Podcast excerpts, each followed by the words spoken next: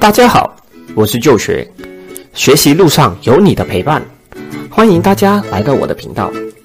这个频道主要分享一些理财知识与运动相关资讯。如果你喜欢这类型的内容，记得订阅、按赞、加分享，同时开启小铃铛。好久没有分享视频了，之前电脑出了点问题，最近这几个月都在为了升级电脑东奔西跑。电脑终于升级成功了，希望大家看着我这么辛苦，也下了血本升级硬件，别吝啬你们的订阅、按赞，谢谢大家。今天分享一下个股资讯，这次就试试看说一说一家国外股。这家企业最近可谓是风头无两，造成我们周遭一些产品的价格上升。虽然它不是罪魁祸首，但是它确实占了一席之地。最近因为疫情的缘故，加上大马政局的不稳定，所以基本股市都是惨淡收场。那马股最近也只是一些科技股翩翩起舞。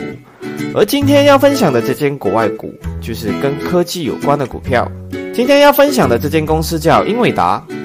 英伟达于一九九三年一月是一家以设计和销售图形处理器为主的无厂半导体公司，最主要的业务是制造显卡和芯片设计，属于半导体行业。而这家显示卡以 GeForce 为主打产品，CEO 是公司创办人黄仁勋。英伟达于一九九一年一月于美国纳斯达克交易所上市。这次我升级自家电脑的显卡，就是使用了 GTX 一六六零 i，就是英伟达家的，现价需要两千五马币左右。因为使用剪辑软件必须要六 G 以上的显示卡，可谓是下了血本啊。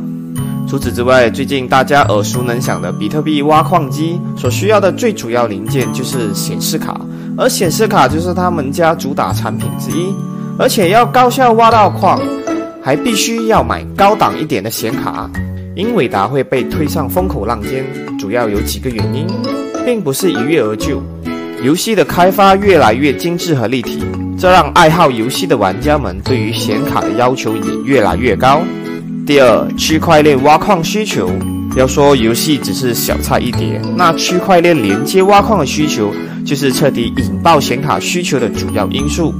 要有好的挖矿效率，就必须依靠好的显卡。而一般矿工们不会只有一台挖矿机，而是起码好几台以上。第三，自动驾驶汽车的崛起。英伟达前段时间自己研发了自动驾驶芯片，而随着自动驾驶技术的日益完善，这个产品的普遍使用也指日可待。英伟达在这方面又将增加多一个优势。好了，今天的分享就到这里。要投资英伟达的朋友，可能要对半导体行业有个简单的认识。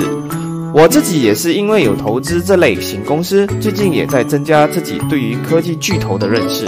加上最近第一次买了他们家的显卡，使用后个人觉得真的不得了。